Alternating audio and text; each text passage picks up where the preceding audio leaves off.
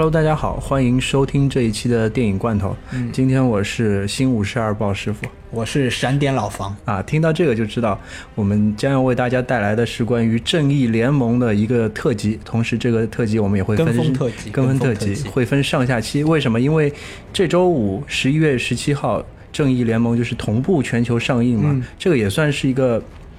应该算是个 DC 宇宙的大事件，因为这是 DC 宇宙第一次大乱斗的出现嘛，对吧？嗯，然后我们分上下期，上期为大家稍微从预告片开始和一些制作特辑开始解读关于这次正联的一些亮点吧，亮点，快应该说是，同时为大家从 DC 电影宇宙的形成，从一九八八年第一部蝙蝠侠开始，聊到未来的一些应该是从一九七八年的第一部超人开始。啊，从超人开始。那下半期我们会为大家把各个英雄的一些缘起及在他漫画世界、电影世界的一些发展来做一个梳理啊。那我们先从预告片开始，因为各个版本的先行预告片、最终预告片，其实在各大网站都已经有的看了嘛。嗯所以老黄看了之后有什么想法吗？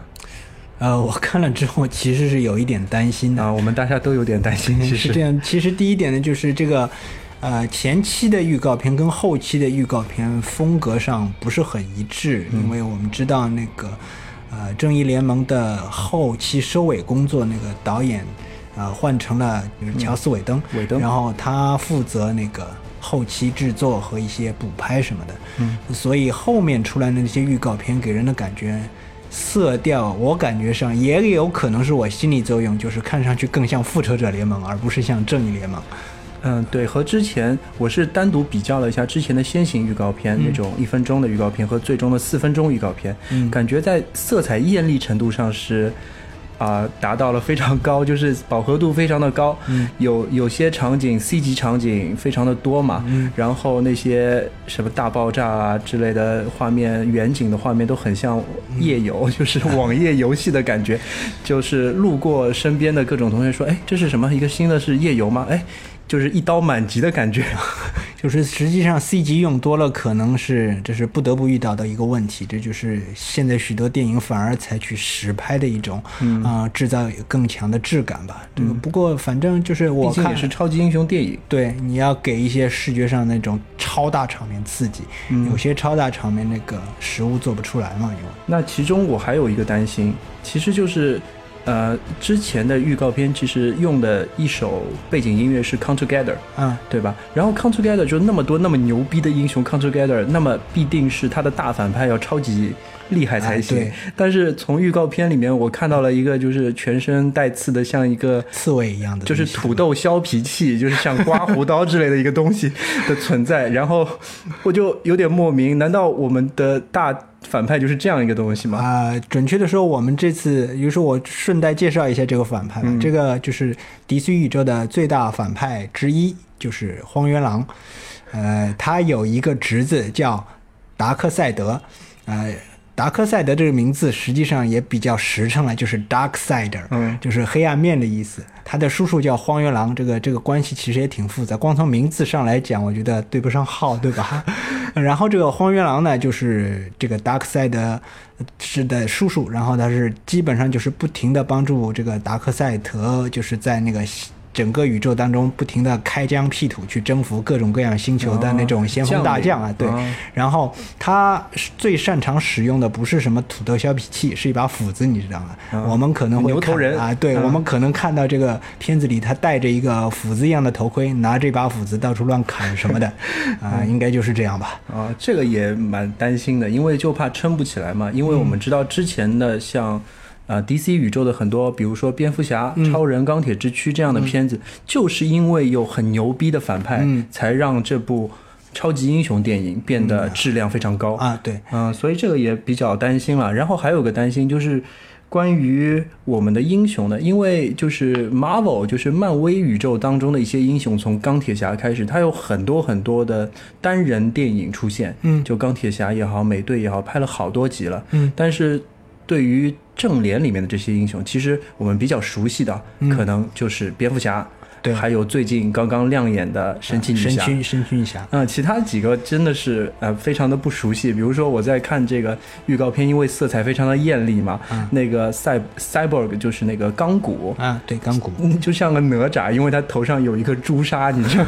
就很神奇的感觉。然后还有海王，但是海王就长得非常的啊俊徐徐硬朗、徐徐徐锦江对吧啊，对，就非常有意思。就是这点也是比较害怕，就是因为。国人不太熟悉他，所以我们也将在下半期的节目里面为为大家把这些英雄的一些缘起的故事也讲一讲，啊对吧？对，最后还有个就是很担心的地方，其实就是就是之前我们说的嘛，就扎导，嗯，因为在三月份时候，好像他女儿的自杀的事件对他影响非常大，所以他就退出了这部。实实际上他还是在那个三四月份的时候，他嗯坚持工作了一段时间。对后来实在是因为可能家里面的这个事情，嗯呃是很大嘛，就是他呃就是不可能再分心到自己的工作上去。你毕竟家里出了这么大一件事情，然后他还是。呃，希望以家庭为重吧，还是基本上还是退出了整个正义正义联盟的工作。当然，他在名义上还兼任了一些以后一些正义联盟所谓正义联盟宇宙里面的一些电影的那种挂名的制片人的工作。但是，呃，我个人感觉他可能就是不再会继续。呃，就很难说了，当然了，可能不再会继续，但是也也许有朝一日，等他恢复过来了，他会继续下这种导演或者制片的工作，就是干一点实际的事情。现在他也只不过是挂挂名而已。嗯，所以这点我们也比较担心，因为是复联的那个导演，其实他也是只是挂名了编剧，也没有挂名到导演部分，嗯，对，对吧？所以因为他挂名了编剧，其中可能会有一些补拍的补补拍的戏份，嗯，因为他要为此而收钱的嘛，对吧？嗯、所以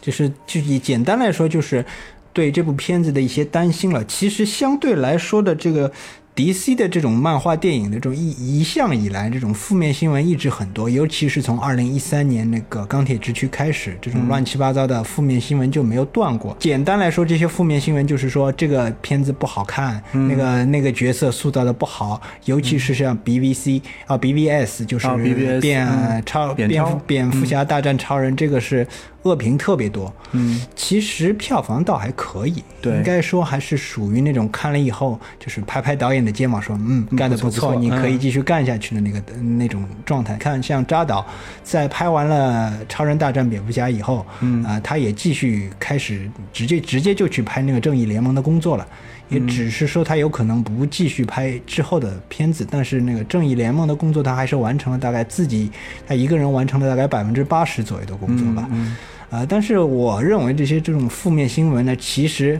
有可能是这种，要么就是恶意。特特地去搞一些负面新闻，以引起以引起对这些超级电影、英雄电影的，或者说 DC 超级英雄电影的关注，保持关注度，这是一一方面。还有一种就是，干脆就是有一些呃媒体，他就他就觉得我写那个负面新新闻啊比啊比写正面新闻更好一些，而且尤其是，但是有一点比较过分的就是，很多人就就直接说，有些记者他就直接说扎导那个不是因为自己女儿的事情退出以后，他就说，对哎呀，扎克施耐德终于离开 DC 宇宙了，太好了，啊这下子 DC 宇宙终于得救了，什么这个是这好像没有道理，这个我嗯觉得有点这实在是没有道理。这个如果是他刻意这样写的，我觉得这这就不太好，对肯定不太好。呃，现在呢，我就回过头来讲这个我对这个预告片之后的我自己的另外一些感受吧，就是主要的是就是，呃，一他从他放出这些物料了，包括他的片长来说，我觉得这个片子好像它有点太短了，嗯，就是它只有一百二十一分钟，但是另外一种说法说是一百一十九分钟，当然短了这两分钟，这好像是应该没什么差距了，但是我觉得实际上就像你刚才说的一样。这次的出场人物比以前要多，就是尤其是比《超人大战蝙蝠侠》要多。对然后它的片长还短了一些，同时它还有涉及到许多那个新出场的人物，包括新出场的反派，你这些都不进行介绍吗？或者说不进行详细的介绍吗？这样的在在出场人物比之前多的情况下，它这个片长还比之前短了大概三分之一左右。就是实际上是还是让人蛮担心的，因为《超人大战蝙蝠侠》的剧场版有一百四十多分钟呢，嗯，呃，应该说对整个人物的刻画上还是很到位的，一百四十八分钟这个电影，呃，按照扎导的叙述叙事节奏的话，这个片子这么短，会不会因此在交代或者情节上造成一些过分单薄？这也是我比较担心的一对点。，就变成就是光看打打打或者是大乱斗了。啊、嗯啊、至于你刚刚说到的那些，就是什么，呃，没有独自电影的什么的，这个其实是，呃，应该说是，呃，华纳兄弟影片公司走的跟漫威是相反的一条道路。呃，漫威基本上是先拍个人电影，然后我集在一起进行大乱斗，而现在实际上华纳是相反的，我先大乱斗，然后我再看大乱斗的情况，我拍一个人一个人的电影。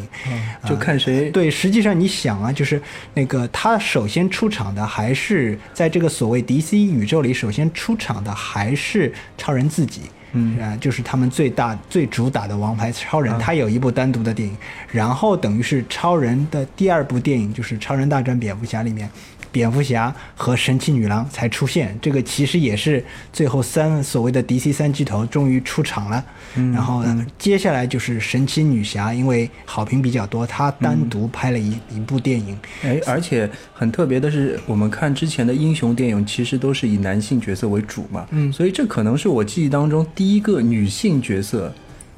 出场的英雄电影了。啊，不是，你忘了华纳二零零四年拍过一部叫《猫女》的哦电影？猫女啊，哈利贝瑞是吗？啊，对啊对，但是那部电影实在是太烂了。那接下来我们再拆解一下预告片中可以看到的一些亮点吧。啊，是这样的，就是这些预告片里面，实际上信息量还是很大的，基本上它整个就是预告了正片里面可能会讲到一些什么东西。嗯，呃，首先我要讲的一个基本概念就是的 mother box，这个东西叫母盒，嗯，就是。你在预告片里经常出现的一个小小的一个盒子，但实际上这个母盒是钢骨的组成部分，就是你刚刚说的那个哪吒，对吧？就是哪吒的主要武器之一。就是呃，我顺便在这里介绍一下钢骨，因为钢骨和那个母盒的关系很大。就是啊钢骨原先它的名字叫维克托斯通，呃，它是一个高谈这个大学校队校橄榄球队的一个主力四分卫这样的人。嗯呃就是他因为出了一次一次事故，就是他跑到他那个他爹爹他的爹爹爹呃爹地 Stella Stone 的那个办公室里去，哦实验室，那办公室没那么危险。那去了实验室以后，这实验室正好发生了一次爆炸，嗯，然后他这个整个人基本上都被炸得七零八落了，然后就是。他父亲就是不肯放弃，因为他父亲是一个研究活体细胞的那个工程学的一个啊、呃科学家，然后他就试图用自己的科学知识去拯救自己的儿子，这其中就包括他那个他所工作的那个地方叫星辰实验室，它里面就有一个叫 Mother Box 的东西。啊，他有一次在实验的时候，他用了一个 Mother Box，就是直接启动了 Mother Box。这个 Mother Box 就是包括啊、直接就等于是这个东西，它自己就是一个好像有活体细胞的计算机一样，它直接附到了钢骨那个剩下的那些躯体上面，等于是啊、又等于是重新把钢骨激活了，然后再把通过这个活体细胞计算机，然后再把那个那个。啊，塞勒斯斯通博士造的其他那个义肢这样的东西，就是义肢不就是 cyborg 的意思嘛？就是他剩下的东西，就是在在通过这个 mother box 啊，把它那个拼接上去了。等于是这样一来呢，这个维克托斯通从七零八落的状态又变成了现在的钢骨。嗯，所以实际上这个人物的，如果要说深度的话，我觉得他还是有一点深度的。就是根据这个演员自己来讲的话，就是说他始终挣扎在自己到底是人还是在机器这个问题上。这个命题有点像之前我们小时候看过的那个《机器战警》，他他实际上那个那个机器战警就是 Alex Morphy 嘛，他也始终都在纠结这个问题：我到底是人还是机器？但是从这个角度来讲，钢骨其实还是有点深度的。所以从这个角度讲，这个片长是好像有点短，因为光这点东西就就够纠结吧老半天了。实际上。然后再一个就是还是母盒这个，回到母盒这个话题，因为其实在，呃前一部电影，就是《超人大战正义》的《超人大战蝙蝠侠》的那个电影当中，有一个删减片段，里面就是 Lex Luthor 他在那个母舰里，就是超人原先的那个母舰里，他发现了一一段影像，就是我们这一集的反派荒原狼，他在摆弄三个盒子。然后摆弄完了以后就结束了，然后这个片段就结束了。这个片段无论是在那个加长版还是在那个剧场版里都没有出现，因为这也有可能涉及到剧透吧，我估计。就是现在这个呃，我们在这些预告片里，其中看到一个母盒，就是在地球上的母盒，在最早的一个圣地亚哥漫展的一个预告片里，有一个镜头就是人类把一个盒子埋到土里去，然后这个盒子。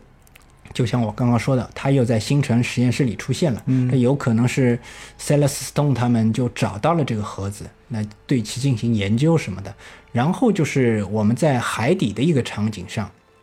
也就是说，呃，海王的那个场景，或者说 Aquaman 水行侠的那个场景里面的，我可以在背景里也看到一个方形的盒子啊啊。然后就是，再就是，呃，在那个天堂岛。也就是神奇女侠这个老家。老 家乡。家乡。啊，我在那个预告片里也出现过一次这样的盒子，这样这这就啊这样就意味着这个盒子实际上可能就涉及到正义联盟这个电影的核心。因为有可能是荒原狼需要得到这个三个盒子，然后派什么用处？这个就这种这个母盒的作用，在正义联盟里就相当于什么所谓无限原石，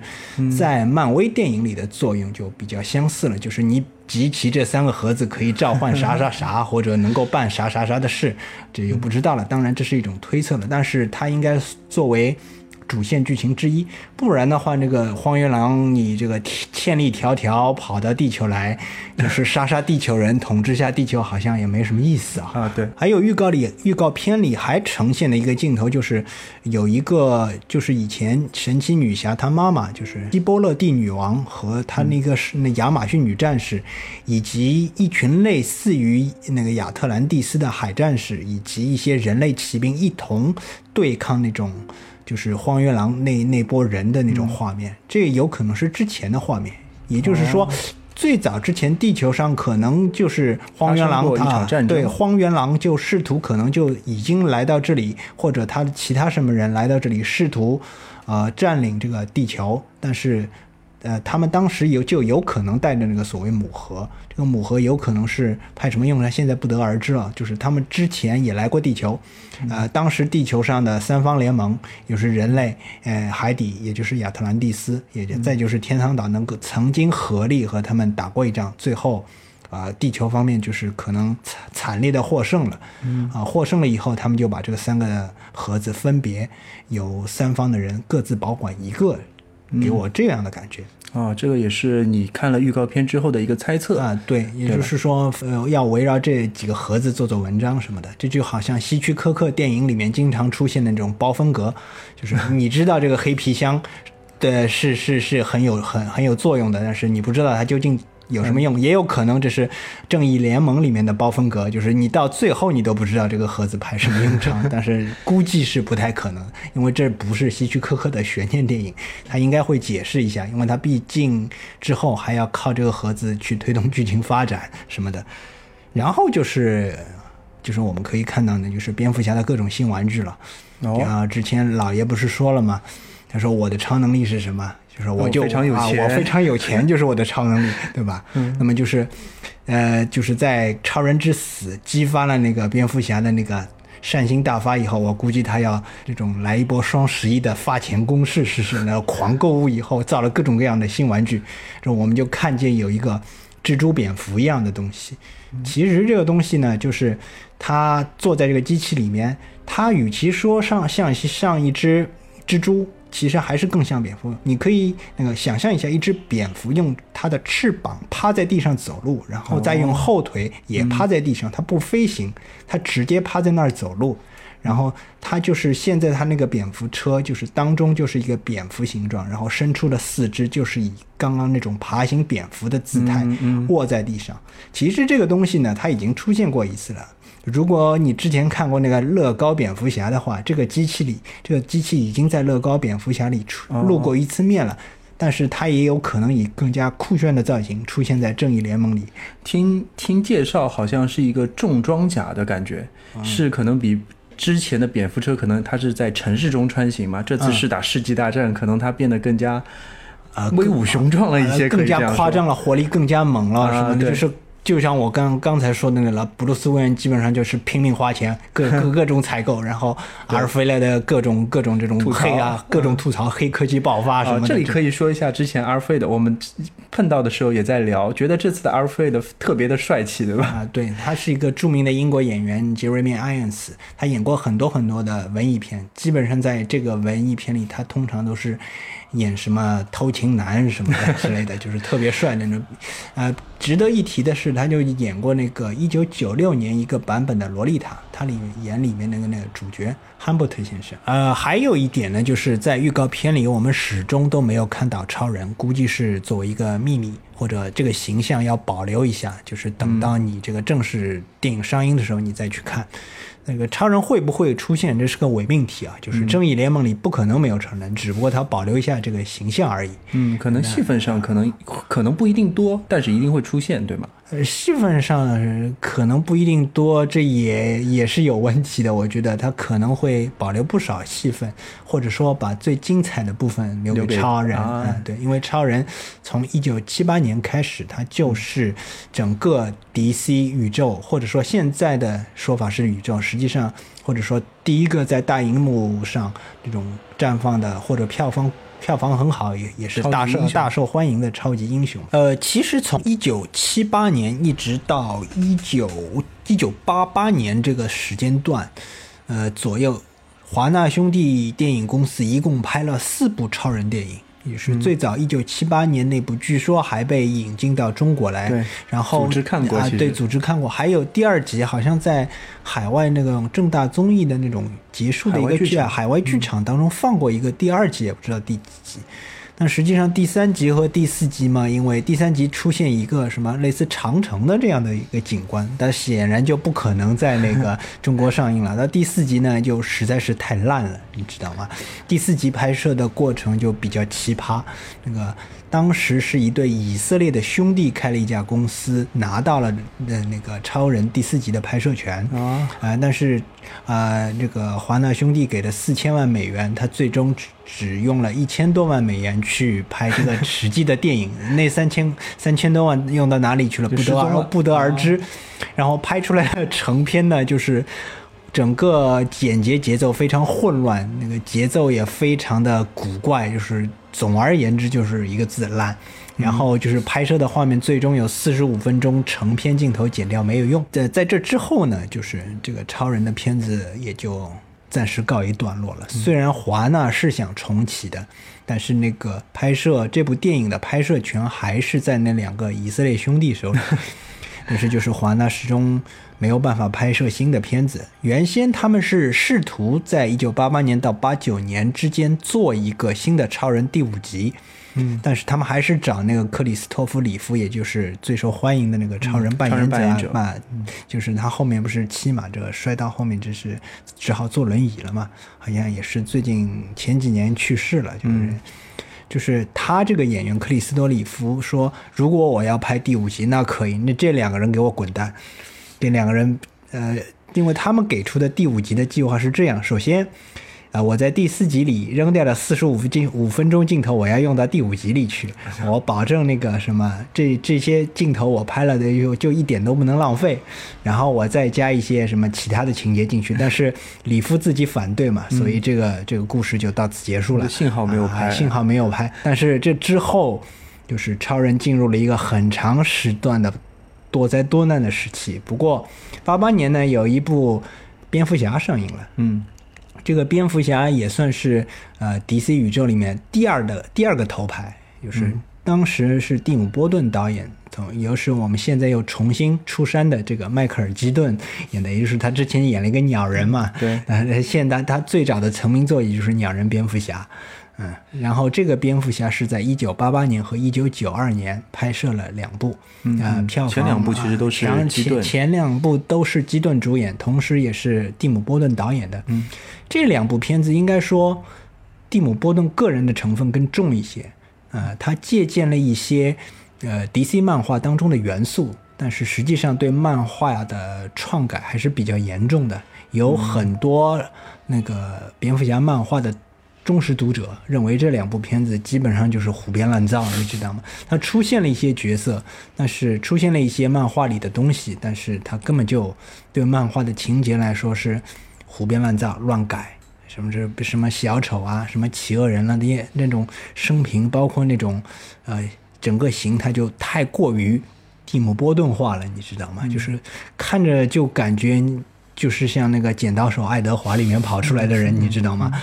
呃，尤其是第二集结束以后，第二集里面出现了一个猫女，米切尔·菲佛演的猫女，尤其是米切尔·菲佛演的那个猫女的自己的那个服装，跟那个漫画里所有的服装都不一样，就是这个服装是，呃，蒂姆·波顿自己画草图想出来的，因为蒂姆·波顿是一个视觉想象力非常丰富的导演，这一点跟那个瑞德利·斯科特比较像，对吧？然后他就是他自己画了一个是猫女用。从那个百货商店里捡到的各种各样那种皮具和塑料的衣服，自己缝了一件猫女服。这个非常蒂姆啊，对，非常非就是修修修补补的，对吧？因为它里面包括那个呃《圣诞夜惊魂》里面那个里面那个就是就是骷髅王杰克的那个女朋友萨里也是修修补补的，拼起来的拼起来的。他对这种拼接好像有有一种异样的执迷，所以这个也导致了大量漫画原读者的不满。呃，然后我们再回过头来说超人，因为超人的灾难才刚刚开始。一九九二年之后嘛，就是华纳终于把所有的那个超人那个拍摄的版权全部拿到手了。呃，原先还有一个做超人电视剧的，包括前三集超人拍摄的那个拍摄权的，有一个叫 SoCan 的父子，他们是一个父亲和儿子一起开了一家电影公司。他们在此之前拍了一个电视剧叫《Super Boy》，实际上讲的就是超人。嗯他们当时想那个 Super Boy，他们想找那个 Super Boy 的编剧，然后自己再做一部超人第五集。这个超人第五集就是撇开前面四集的所有的内容，然后从头来过，叫新超人。就是等于是重重启重重启一下超人，但是后来华纳干脆就把那个所有的那个拍摄版权通通买回来了。好了，也就是你这个所谓的 Super Boy 这部电视剧，你也不能播下去了，你也不能再根据超人继续创作了。然后嘛，就是华纳自己拍摄了一部叫《路易斯和克拉克》的电视剧，超人的电视剧。这个片子其实翻译过，也在电视上播过，我们不少人其实都看过。那里面的主演叫 Dean Cain，还有一个他里面演那个女记者路易斯的女演员的 Terry Hatcher，他以后面就主演了，他演过一集零零七，他还演过后面的我们先之前所所熟悉的一个美剧叫《绝望主妇》里面，他演过一个角色。这个电视剧其实很多人还是看过的，反正我就是看过很多遍。嗯，鲍师傅看过没有？没有看过。哦，我们真的是在同一个时空吗？因为没关系，因为他是五十二鲍师傅啊，我已经是闪从从闪点穿越过来的，我们的时间线是不一样的。呃，总而言之，一九九三年或者九三年以后，超这个华纳公司打算开始进行超人的重启了。嗯，然后他们就是找到了一个当时大火的那个前面我说的蝙蝙蝠侠的那个制片人，这个人叫 John Peterson。虽然他是一个，虽然他主导了前面两部，呃，蝙蝠侠的制片工作，我只是说制片工作，因为导演的工作还是以蒂姆·波顿负责的。因为蒂姆·波顿说到底，这两部片子风格，个蒂姆·波顿的个人风格这么重，同样也是因为制片人权力小的缘故。但是这个这个制片人就是这个叫 John Peters 的人，他自己的自己满脑子是一些什么东西呢？都是一些俗套的好莱坞品味，你知道知道什么什么性、毒品、摇滚，以及当时所有能够想得到的热门话题，呃，凑在一起的那种那种东西，就是大部分的好莱坞制片人其实都这样了。啊，他他想搞出来那个新超人呢，必须要具备他刚刚我刚刚说所所说的那元素元素，嗯对吧？要有性，要有暴力，有毒品，要有一些热门新闻或者蹭热点之类的东西。所以总而言之，这个版本一开始出来的一个剧本就是充斥着刚刚我说的那些东西的各种混杂的一部动作片。呃，剧情里面也有许多什么摆烂的内容，比如说，呃，超人和路易斯生了一个孩子，这个孩子然后花了三个星期的时间就长到像超人这么大，然后替超人复仇这样的这种这种情节什么都有。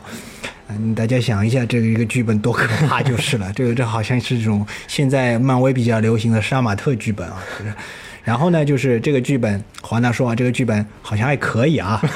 但是我们要找一个你，你反正是不懂漫画的，对吧？我们知道你不懂，但是我们这个受众里面还是需要一些硬核的粉丝替我们把这个片子到时候抬一下。他们找了一个漫真正的漫画迷，这人叫凯文史密斯，啊、大家可能不熟悉这个人，但是他其实也是个导演，他很拍过很多的这种白烂死贱电影，就是充满着各种硬核笑话或者屎尿屁笑话，或者硬核屎尿屁，以及其刚刚我说的这种漫画情节的那种东西。这种这种什么像《疯狂电源》这种片子啊，啊，对，他是个不彻头彻尾的漫画迷。然后他们就是这这个漫画迷跑过来看了一下这个剧本以后，一下子就把他踢到老远，说 说你这到底写的是些什么东西啊？然后你说你看过超人漫画没有？那人说没有。然后我说不行，我再给你写一版剧本，这个剧本呃肯定是必须要按照原著来写的。然后他就重新，等于是这个凯文史密斯自己向华纳毛遂自荐，他说：“我作为漫画迷，我有资格写这个超人的剧本，而且我写出来的超人剧本肯定是最符合原著的。”嗯，啊、这样一来，他就开始写剧本了。前面那个剧本等于是全都没有了，然后他自己又写了一个剧本。制片人这个制片人看了一下之后，他觉得，哎，好像还还行啊，内容不错，但是前面里里面不停的出现了一个叫卡尔埃尔的人，这个人是谁啊、其实就是卡尔埃尔，就是超人自己的真名啊，哦就等于是你没看过漫画，哦当然不不知道这个梗梗了。然后那个凯文史密斯看着他，自然也就是一脸懵逼了。啊、这两个人的争执就在此之后就没有停过。然后就开始互相说那个这个剧本里这个不行，那个不行，这个行那个不行，到最后就是他们设定这个剧本，最后当然我就不细说了，这里面当中的过程实在太讲究。比如说这个这个版本的剧剧本里面有那个超人其中的一个反派叫布莱亚尼克，还有一个什么超人的保镖和。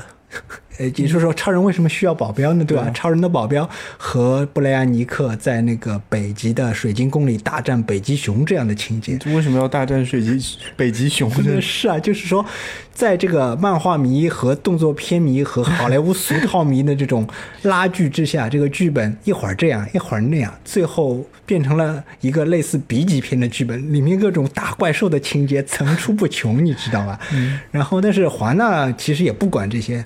华纳意思就是这个剧本你们随便你们怎么写都可以，但是我的初衷是什么呢？我的初衷是要卖周边、卖玩具。你反正里面的怪兽越多越好，怪异造型的反派越多越好，其他都无所谓了。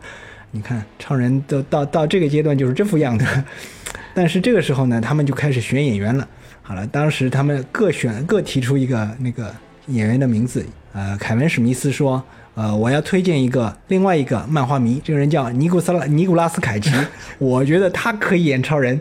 啊，那边那个好不行，他说，呃，我们要找一个有深度的演员，我们找西恩潘，他也可以演超人，好呀，要争执不下啊，就完了完了，这两个人的脸真的想想，如果 P S 到现在超人上会是什么样？然后就是那个。不知怎么的，尼古拉斯凯奇知道了这个消息，他自己冲到华纳公司，因为尼古拉斯凯奇那是真粉。啊、他是真粉啊、他呢经常就是把自己的片酬这个大手大手要花掉去买什么超人出版漫画这样的东西，就是他家里就是全都是这种各种各样的漫画，然后包括他这个名字 Nicolas Cage 嘛，嗯，实际上是改编自漫威的一个人物叫 Luke Cage。哦啊他自己改的。实际上他的名字叫尼古拉斯科波拉，他是弗朗西斯科波拉的侄子，嗯但是他觉得自己要独立自主嘛，所以我就改了一个漫画人的 人物的名字叫 Cage，怎么样？的这个我是不是算算真粉啊？然后这个真粉知道这个信息之后，就冲到那个办公室华纳的办公室说：“我一定要演超人。”就简简单来说，他就说了一句这样的话，然后说我可以给出很多很多理由，说我多么的合适，什么我多么的熟悉原著了什么的。至于造型嘛，这个以后再说啊。反正当然了，当时凯奇的造型还不像现在这么杀马特，对吧？当当然也够够可以的了。啊，但至少他以前还是演各种动作片出身嘛，对吧？嗯，对，呃。啊，选演员的问题暂时告一段落。反正西恩潘最后是没有入选，连定妆照什么的都没有。你现在如果到网上去搜一搜，你可以看到尼古拉斯凯奇的超人定妆照，但是我劝你还是不要看的比较好，那属于视觉污染一类的东西。然后，然后他们这时开始找导演了、啊。那个华纳最后选来选去说，你既然蒂姆·波顿前几集的那个蝙蝠侠那么成功嘛，那么九二年以后，我最后还是我还是选你吧，我还是选你来当那个超人的总导演，就是你不帮我负责打造超人新系列，你你来替我们把关。啊、你干得很好，我们就是拍拍导演的肩膀，说小波你干得不错，接下来就全靠你了，就这这种意思，你知道吗？但是你要知道，那个刚刚我也说了，蒂姆·波顿的个人风格也是很强烈的。那么他设计出来的超人都是什么样的？就是实际上大家以为这个事情，哎，终于有一个靠谱的导演，实际上更大的灾难才刚刚开始。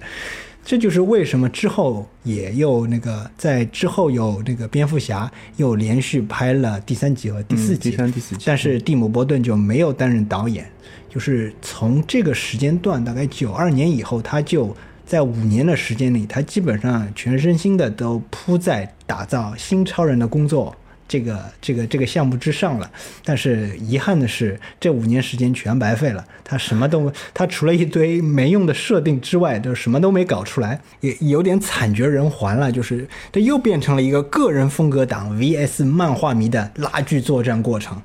像你什么，其实有一些设定在后面的那个超人你可以看见。你比如说，他设计了一个性格上稍许有点阴暗的超人，嗯，那他以便符合尼古拉斯凯奇的形象。但是奇怪的是，他就比如说，波顿认为那个超人不需要会飞啊，我们要把超人的能力改回到三十年代那个水平啊。那个时候的超人就是他不会飞，但是他跳得很高。跳得高，啊呃跑得远，跑得快，啊，跑得快，但是去跟那种终极大 boss 决战的时候呢，那还是需要一辆超人战车的哦，啊。然后呢，他是说超人是需要这个装备，那个装备。呃，现在大家是不是觉得奇怪了？这不是蝙蝠侠吗？然后给那个超人提供装备的是个什么人呢？他说是是蝙蝠侠的一个给，也同时也是给蝙蝠侠提供装备的一个什么人，是一个外星人。啊、他和超人一样，也当年也是来自克星的。好吧，现在他他倒是把超人和蝙蝠侠第一次串起来，啊第一次串起来，但是这个过程太杀马特了，给给人的感觉很诡秘，你知道吗？逻辑的联系性也不强。这当然遭到了那两个两个漫画迷的反对了，因为主演是漫画迷，那个啊编剧也是漫画迷，说你这个不行，就是你这样是不对的。那个波顿说，那个拍摄风格是由我来定的，嗯，呃，这个这些装备嘛，我们可以再商量。然后呢，就开始设计各种各样的反派，比如说其中一个反派，那就是那种这个怪异的人头，是放在玻璃里面的，然后这个人头就是在一个黑色的金字塔上，啊、然后说一个啊，然后有一个什么宇宙怪兽来了来了地球之后，和那个超人的宿敌莱克斯卢瑟合体。然后合体哎对，莱克斯卢和和 怪兽合体，就是这种这种概念就特别的蒂姆波顿，你知道吗？？必须要把东西拼在一块儿才行，感觉。啊，也就是这样的一来呢，就是东拉西扯，这种一直这就这个这个剧本就始终就没有完成。然后呢，就整个设定做了好多好多，就是这种过各种各种怪异的设定啊。你比如说，他甚至给尼古拉斯凯奇设计了一套黑色的透明的超人服装。哎，这个也遭到了漫画迷的唾弃，认为这不可以的。他还设定什么超人已经死了，然后又复活了，然后有一部分是机械的什么的，这这就变成钢骨了吗？这这这也不像话，你知道吗？就是说你这些设定用在超人身上不合适的。但是呢，他们最后定下来一套戏服，那那套戏就是超人的戏服，嗯是什么样的？是深蓝色的，有条纹的，深红色的披风。嗯啊、其实跟现在这个超人是有点啊像但是很像的，呃所以我感觉他还是给现在这个所谓的有些黑化的超人设定了一些基础。同时呢，他们也当时也还选定了那个拉塞尔克劳出演那个超人的父亲，嗯。就是我们在钢钢铁之躯里看到他就是演超人父亲的，嗯。啊、这个的好像是当时也就定好的。同时，他们定好的就是 Lex Luthor 也是啊、选定了现在因为那个什么性侵而特别著名的那个 Kevin Spacey 啊。呃他当时也定好了要演那个呃 Lex Luthor 的，对啊、这个好像他的形象跟漫画里还是蛮哎像的，跟漫画里哎还是很像，除了特别胖以外，我感觉整个脸都扩出来了。其实，其实这个这个事情呢，就是到了二零零零年之前，其实还在缓慢的推进当中。嗯，但是这个时候呢，蒂姆·波顿因为做了很多设计，又没有用，华纳高层又就觉得你这个设计，包括尼古拉斯·凯奇和凯文·史密斯一直反对这些做法。首先就是那个尼古拉斯·凯奇自己不干了，他说：“我已经等了这么多年了。”我从一个那个冉冉升起的动作片明星，等到二零零零年，我开始走下坡路了，你还还没有开拍，我不干了，我等不下去了。他先撂挑子不干了，然后那个波顿呢就开始大放厥词，意思是什么？什么你你这个华纳，你当初说好了，你要给我很大的权利，要拍摄这些片子的，但是你结果就是这也干涉，那也干涉。我做了那么多设定，一点都没有用。我写了好几个剧本，你说这也不满意，那也不满意，你还挑唆那两个啥都不懂的人来反对我，还有你这个制片人，什么整天跟我说动作片锵锵锵，造造造，跟我说这种东西，这怎么能行呢？我这个工作环境很恶劣啊。我告诉你，其实不恶劣的，他已经做了很多工作，设计做了很多，他其实已经用掉了接近五千万美元了，尽管一个片段都还没拍出来啊，是啊，工时已经用掉不知道多少了。用五年的工时做前置工作，对吧？对，用掉了五千万啊，五千万美元啊。然后他他也撂挑子不干了啊，这下可好，这 华纳疯了，炸了，华纳呢反应没有想象中那么激烈，你知道吗？就是就是说我我我知道你这样，因为你要知道，一九九九年以后嘛，华纳有一个新的系列，就是《黑客帝国》。嗯啊，黑客帝国》出来以后，等于是出现了一棵摇钱树嘛。嗯，等于是他也不是特别在乎，尤其是这种虽然总开销好像很大，但是每天零散的那个，相对来说他还能忍，啊还还能承受。呃，到了二零零零年，就是除了主演都走光，导演都走光，那个制片人还在那里。呃，制片人他当时就是看到《黑客帝国》大卖嘛，他就说他向华纳高层提说，我们是不是做一个《黑客帝国》风格的超人啊？啊，真是蹭热点啊！对，说什么都蹭。他说，他说那那那那他那说，那你你你你打算找谁来做主演或者导演呢？说主演我不知道找谁，容我再想想。但是导演我有一个，就是 Oliver Stone。这个就是拍过那个《野战排》《刺杀肯尼迪》尼克松，包包括那个什么《生逢一呃生逢七月四日》的那个导演，就是他经常拍一些反战电影，包括控诉美国政府黑幕的电影。呃，华纳跟这个导演的那个合作倒也蛮紧密的。实际上，像那个他最，呃，就是《刺杀肯尼迪》这种直接攻击政府的美国政府的电影，也是华纳愿意给他开绿灯去拍的。但是华纳觉得你你找这样一个导演来拍一部商业动作片，啊，这这就比较类似李安拍《浩克》啊，对，就是会有好结果嘛。因为我这里这里要再讲一下的，就是华纳兄弟电影公司它的那个拍摄计划，包括它那做决策权什么的，跟漫威不一样，你知道吗？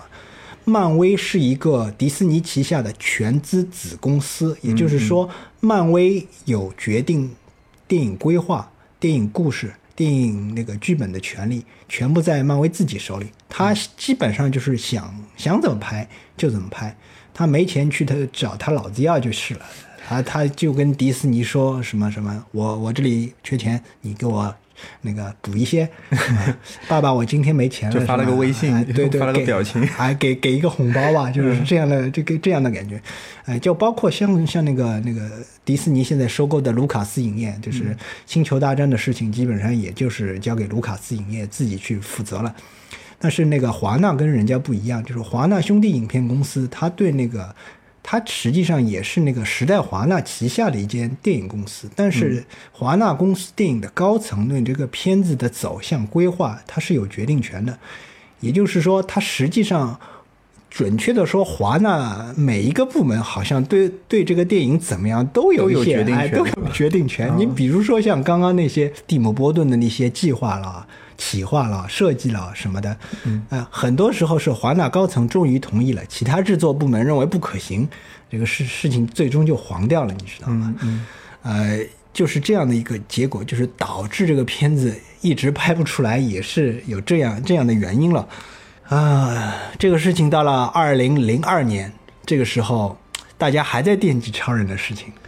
呃，因为因为那个时候二零零二年嘛，好像是《黑客帝国》的二三集是连续套拍要结束了，呃，之后要再拍什么，大家心里也没什么底。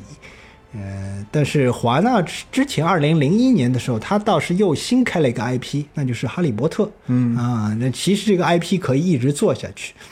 呃，所以呢，现在闲钱不一定有，但是规划还是可以做做嘛。反正你规划已经做了一大堆了，对吧？然后这个时候他们设想是啊、直接直接拍一个关于超人大战蝙蝠侠的电影。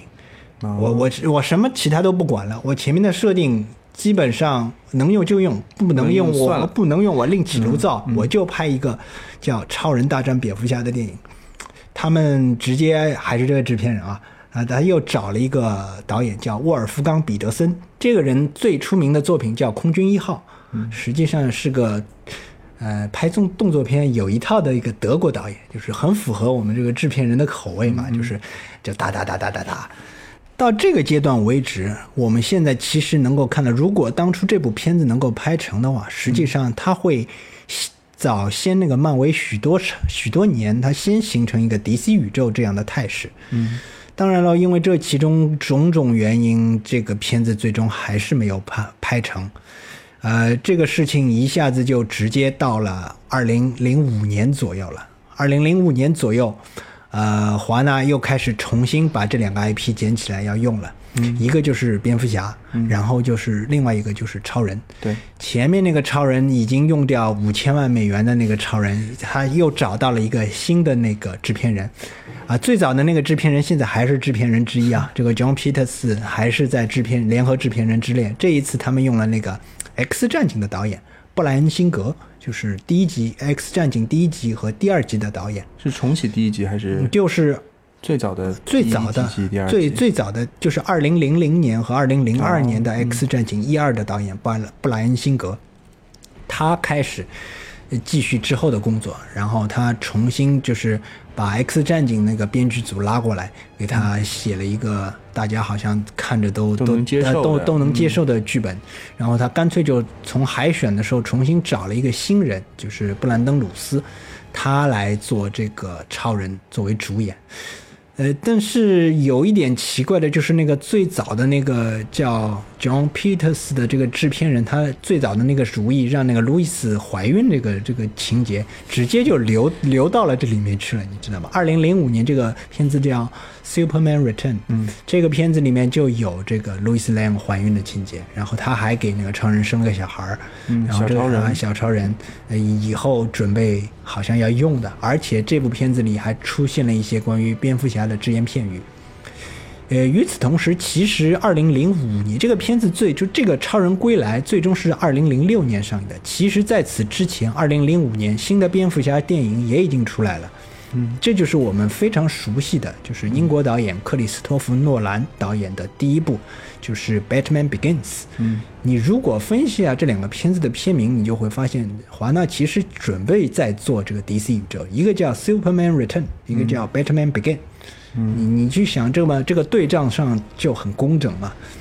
当然，呃，诺兰这个片子应该说是，其实从当时这个情况下来说，可以说是做了一些突破。但实际上票房反应啊还是处在那种拍拍肩膀，你干的不错那种水准，就是在水准之上了。对，对，因为他的那个其实诺兰那个这是诺兰的第一部大制作电影，他换了一个主角。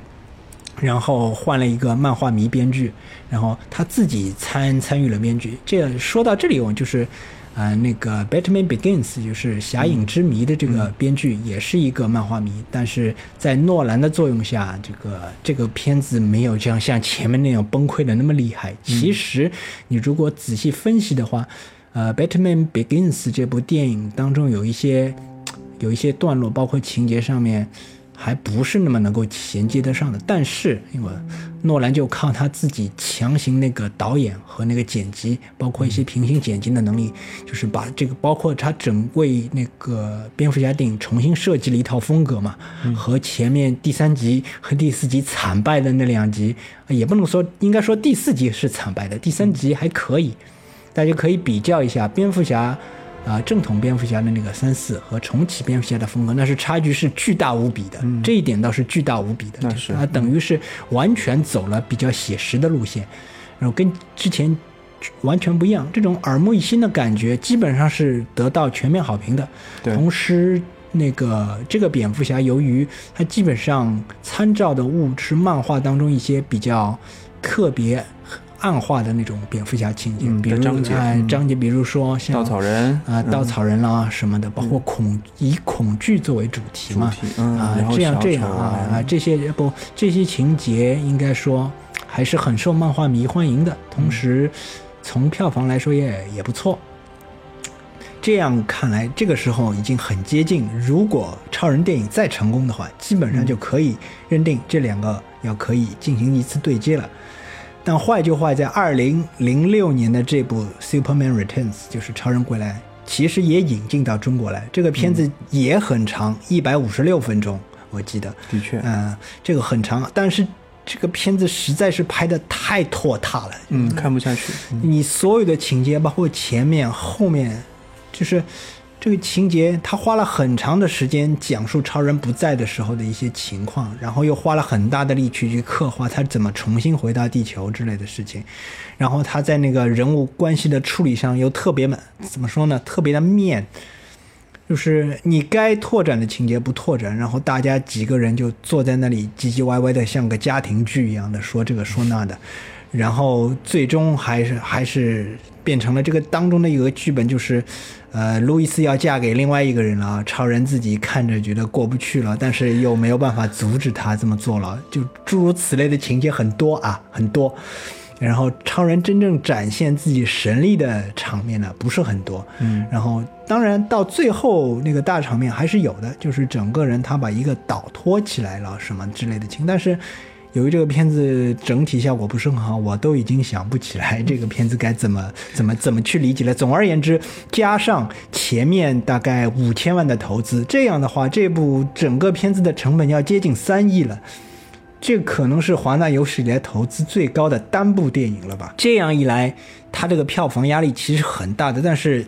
这个投放在全球市场，整个票房就是大概只有一半都不到，你知道吗？基本上你这个又翻不过来了啦。超人这个项目直接直接在零六年以后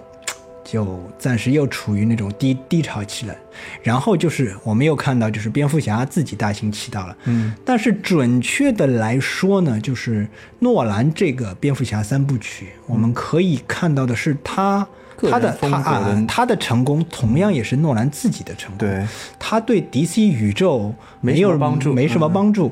也就是说，他这个蝙蝠侠的体系是自己一个封闭循环，他不可能有什么外星人，有什么超人什么，包括后面说钢骨了、绿灯军团了，这些人这些人物是不可能出现的。他他了不起出现一些蝙蝠侠体系之内的一些反派角色，就像他第一集，其实他那个封岛已经哥谭市已经被封岛了，这是第三集，啊，第三集，第一集的时候就是在地下放那个烟雾嘛，啊，对。差不多，它就是独立的一个世界观就是它这个世界仅存在高森室内，嗯，对，在高森室外的事情他管不着，嗯。啊，但是这三个三部曲呢，是为诺兰个人奠定了巨大的成功，基本上是等于是他确立了自己的导演风格和自己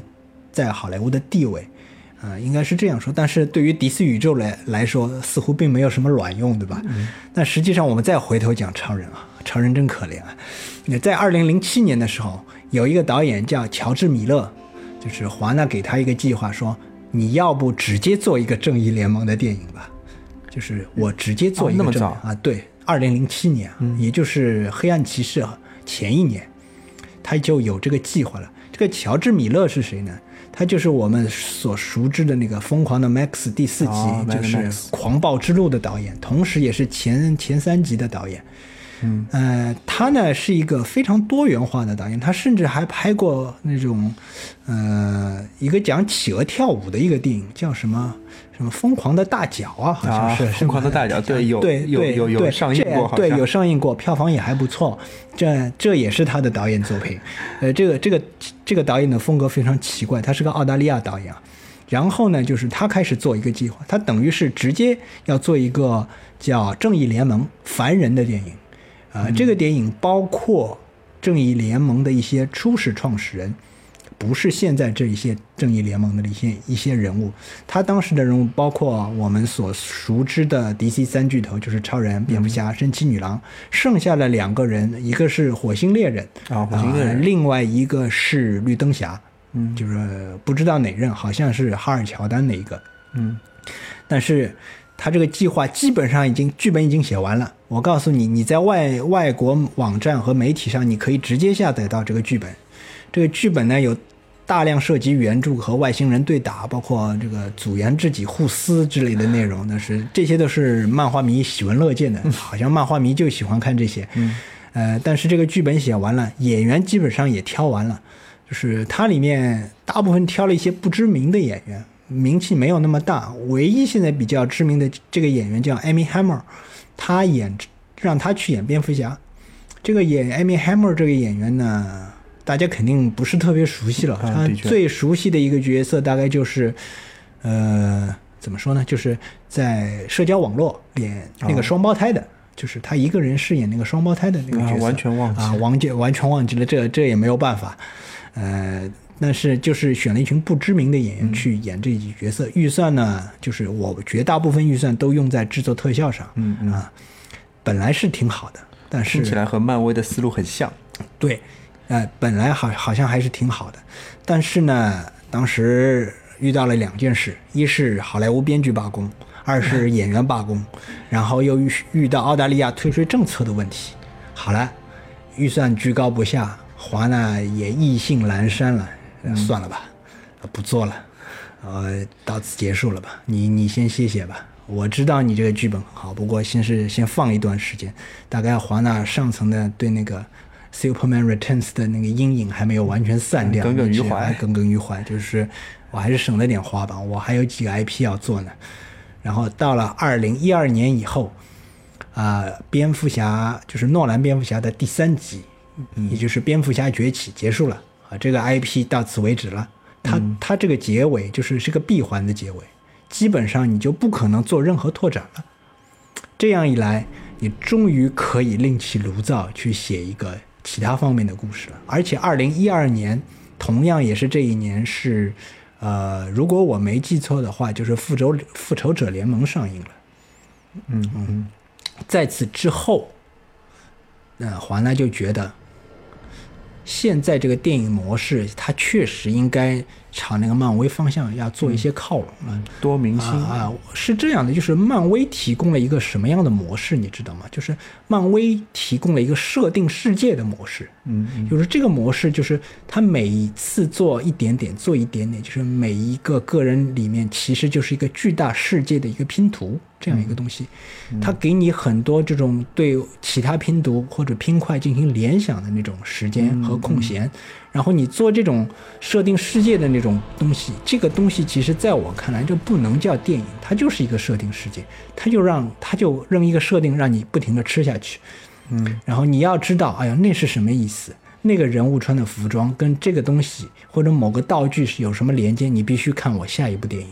再看下一部电影，再看下一部电影。或者看他很多的漫画，玩他很多的游戏，对啊，啊，所以漫威电影里面有这么多这么多的彩蛋，其实是引诱你去发掘更多更多的，更多更多，就是这种设定事件呢，就是一旦抛出来以后，就像现在它能够占据全媒体平台。就等于是你可以在广告的电视当中看到这种东西，你可以在电视剧上看到这东西，你刷微博的时候会出现这些东西，你浏览各种网站或者是各种其他什么东西，你都你都会看到，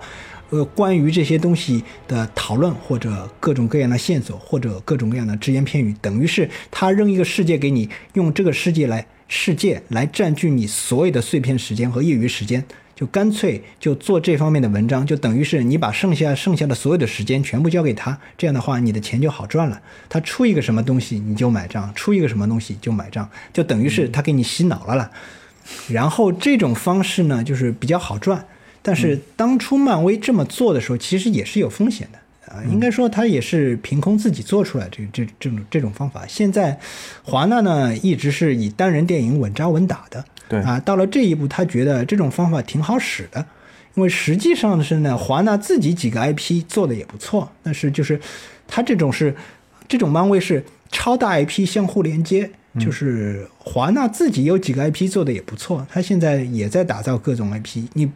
除了我刚刚说的《黑客帝国》、诺兰蝙蝠侠三部曲，呃，他其实还有那个《哈利波特》，还有《指环王》。呃，《指环王》他前后也拍也拍了有六部了。嗯，他本来今年还想做一个亚瑟王的六部曲，但是亚瑟王因为那个票房成绩不好，实际也直接关掉了。然后到二零一二年以后嘛，他等于是呃要重新开启超人系列。这样的话，他就找了一个导演，这个导演就是扎克施奈德。嗯，扎克施奈德这个扎导呢，他之前就是帮华纳也拍过两部，也应该说他帮华纳拍过三部电影。第一部是《僵尸黎明》，是一个翻拍六十年代罗梅罗。的一部电影，这个电影就是成本低，但是回报率高。然后他有就华纳给予他信任，去拍了一部《斯巴达三百基佬》啊什么的，就是实际上就是《斯巴达三百勇士》，在一个一部在视觉风格上还是比较有特点的电影。嗯再然后就是《美少女特工队》，哎，就是不《美少女这个特工队》是在之后的。然后就是这个。呃，扎导就拍了《守望者》这部电影。哦，《守望者》，守望者，守望者实际上也算是 DC DC 漫画旗下的一个子公司的一个作品。这个漫画啊非常有名，当时得了很多很多奖，尤其是他得了雨果奖。对啊，呃，这在漫画领域也是独一无二的，因为以后漫画就不能参选雨果奖了。就是他拍了这个二零零九年的这部《守望者》，但是他拍摄的过程呢，就是展现了他个人的。呃，一些趣味吧，同时他也是展现了自己在他在视觉风格上的一些特殊的造诣，有别于诺兰的那种造诣。他他的那种视觉风格更贴近漫画，跟那个诺兰的写实风格有一点区别，但是但但是更好看。应该说从视觉角度来讲更搞更好看。虽然守望者也是惨败了，但是华纳还是很信任的把这个。重启的工作就交给了扎导。那么，呃，与此同时呢，他们又把诺兰给安插进来了，啊，意思就是说，诺兰，你跟扎导一起，你你还有那个漫画迷编剧大卫 ·S· 高尔，你们三个就想些点子出来，基本上就是这样。其实就是二零一三年的那个钢铁之躯，你会发现这部电影实际上和那个《Batman Begins》在那个节奏和风格，包括那个叙述方式上还是比较像的，都是以倒叙作为开始。然后以最终和那个 BOSS 大战作为结束，嗯。啊，这部电影，呃，应该说在二零一三年终于开始上映了。这部电影里的那个诺兰的风格还是很重的，应该说，尤其是他那种前后双线叙事、并排叙事的那种模式，有一点诺兰的风格在里面的，至少在剧本剧本剧作上有一点诺诺兰的风格在里面。但是视觉效果上，整个就是扎导把控的，跟那个之前的蝙蝠侠系列完全不一样，非常好看，非常非常非常好看。呃，但是这部片子也花掉接近两亿两千万美元，但是对回报嘛，基本上也就处于还是拍拍肩膀的水平。但是到了这个时候呢，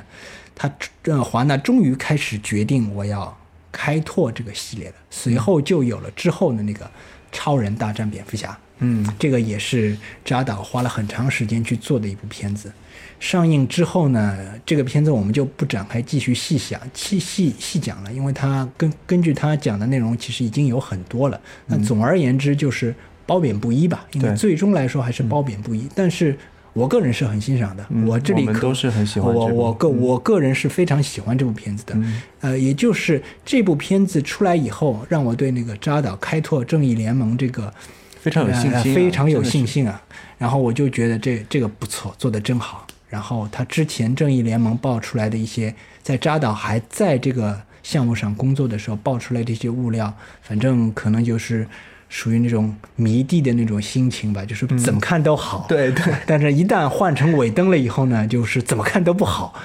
你知道吗？所以那个 DC 宇宙的这个，包括 DC 一些超级英雄电影的那个故事呢，就是我先讲到这里，嗯就是基本上就是也是一些比较简单的概要，但是还是相信能够给大家整理一个比较系统的那个脉络出来吧。对，一条时间线。嗯对其实到现在这部为止，其实可以看作 DC 宇宙真正了形成了这个宇宙的格局了。之后去怎么发展，它可能也有各种的单人影片，或者是一些对对对啊、很还是群戏的这种影片。嗯哎，现在有什么已经被决定的项目吗？呃，是这样的，当中我们漏讲的一个，刚才漏讲，但是我其实也不大愿意讲的一个东西叫自杀小队啊它是紧接着超人大战蝙蝠侠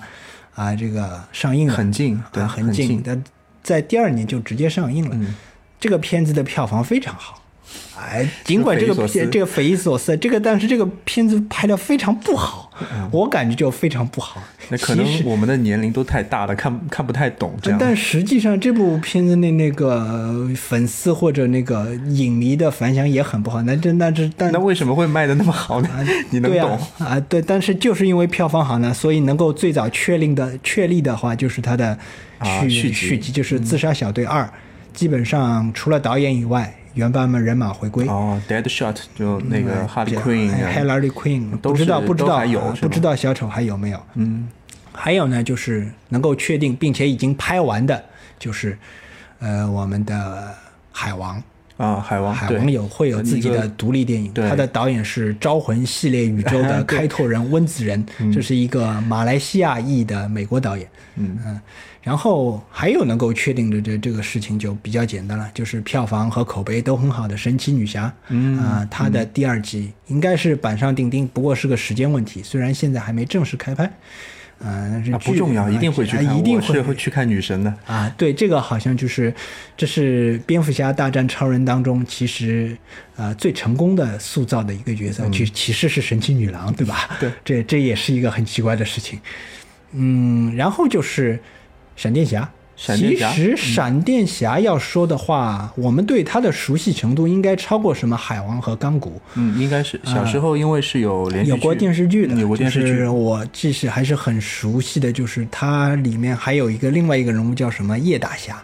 嗯，实际上这个这个这个叶大侠就有点水了，就是当然这个电视剧跟现在的这个闪电侠电视剧还是不一样的，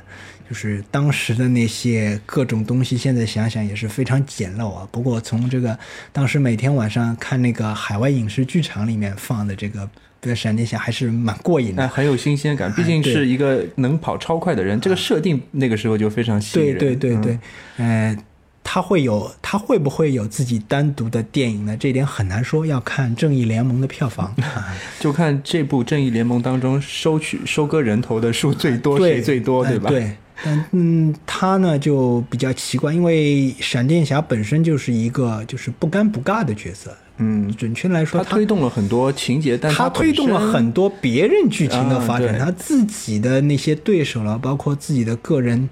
呃，这个反应在正义联盟当中排名不是特别高，嗯。呃比海王其实要高一点，但是海王有自己的电影，可能因为海王自己的长得帅长得帅，人数，那么徐锦江对吧？徐锦江的粉丝比较多。然后接下来的就是就是正在这个做那个计划的一些，就是、嗯。第一就是我们那个本阿弗莱克演的那个哦。蝙蝠侠自己的单独电影，嗯。这个其实也讲了很多次了。从最开始说本阿弗莱克自己参与这部片子，自己指导、自己主演，哦嗯，但是后来因为还是因为不知道为什么剧本好像那个本阿弗莱克不满意，然后他说或者说他说我无法同时那个兼任，呃那个剧本和那个导演和主演那个三三种职务。嗯，现在等于是本阿弗莱克已经退出作为导演或者联合编剧这一部分了，这个剧本已经重写了，但是现在现在这个计划还在，他们选的新的导演是马特里夫斯，就是，呃，人猿星球新版人猿星球第二季和第三季的那个导演，这两个人猿星球那个评价是很高的，也就是导演手法也被认可的，是具体最终这个版本会怎么样，或者这个计划能不能进行下去，不得而知。呃，还有一个嘛，就是他之后的，就是他有过两种可能，就是小丑自己的单独电影，是、嗯听说过，据说是要有那个莱昂纳多主演。对，就是据说小丑变成小丑之前的故事。哎，，这但是我觉得这个计划不靠谱。嗯，不靠谱，啊，然后他们华纳把尾灯拉过来呢，本来要叫他做一个关于，呃，高谈什么，就是高谈疯人院，啊，不是，就是是这样的，就是他们原先想从这个小丑女，也就是 Hillary Queen，、嗯就是马格罗奎哎啊玛格丽特罗比演的这个角色出发，设计设计一帮像包括独藤女啊、猫女嗯啊这样的人，他们在搞一个自己的小团体这样的电影。啊，有这样的计划，但是能不能最终成功，反正现在也没有爆出更，除了最初有这个计划之外，现在也没有爆出更多的消息。嗯，这个是其实是有点鬼畜，因为最近其实有一部动画电影吧，其实是叫《蝙蝠侠和哈利 Queen》，嗯，然后《Injustice》就是《不义联盟》的游戏里面的主线，其实就是哈利 Queen 和蝙蝠侠联手独藤女啊，就一帮女性去干大坏蛋的故事，啊。其实是有点跳戏的，只是有点看不下去，所以这个还是慎重吧。对，呃，再就是，其实华纳一开始是想直接把钢骨在二零二零年也做一部单独的电影，同时闪电侠再到这部电影去客串一下。嗯，但是现在看起来这两个单独电影可能是计划计划未定。嗯，但是反倒是有一个什么，那就是绿灯军团。啊，绿灯军啊团，我我现在还要再重复一下的，就是在二零一一年的时候，华纳还拍摄过一部叫《绿灯侠》的电影，就是绿啊对。我说的是他当时这当时的主演是凯啊是是就是福克斯现在的死侍，嗯，呃，就是这部片子也是花了很多钱，但是结果很不好，嗯，属于这这那一种电影，但是。他在这一集《正义联盟》的预告片里，他之前有一段话，就是我们这位反派荒原狼说的一段话，他是这样讲的：他说，地球是一个什么样的星球呢？这颗星球，呃，没有克星人，克星人指的就是超人，嗯，没有绿灯军团，嗯。啊，绿灯军团在这里又出现了一次，所以这颗星球的命运和其他星球一样，就只能被我们奴役，嗯。啊，那就是暗示了绿灯军团还是有机会出现的，因为这个绿灯侠和绿灯军团是两个概念，因为其中是一个人，绿灯军团，绿灯侠只是绿灯军团其中的一一员，对，啊，那么当然，他曾经有一个计划，在二零二一年或者二零二二年的时候去拍摄一部叫《绿灯军团》的电影。当然，现在也是计划未定了。对因为二几年啊，二几年的事情。但是，但是他发布的时候就直接把这个东西就发布出来的。尤其是像闪电侠的电影，它实本来是实际上就定好在二零一八年要上映的。嗯，但是在当中，他们曾经合作过一个导演，就是叫什么。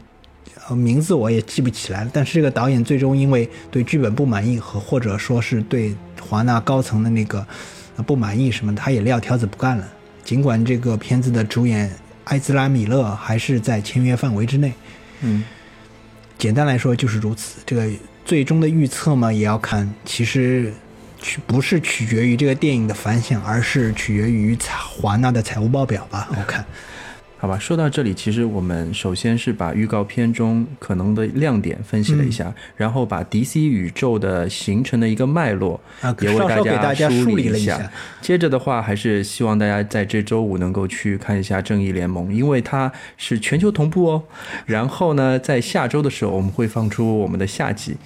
下集的主要内容就是我直接跟大家说一下《正义联盟》，或者说这个版本里《正义联盟》里面这些人创作的过程和他们各自的起源，这样子，以便大家在看过电影之后，啊，不至于一脸懵逼这样的。嗯，那欢迎继续关注我们的电影罐头节目。好，那这一期就到这里。啊，希望大家有意见的话，就直接在我们的评论区留言，谢谢大家。啊对，也哎，我最后再也感谢一下之前支持我们的所有的那个听友观众，谢谢大家，谢谢大家，真的非常感谢。嗯。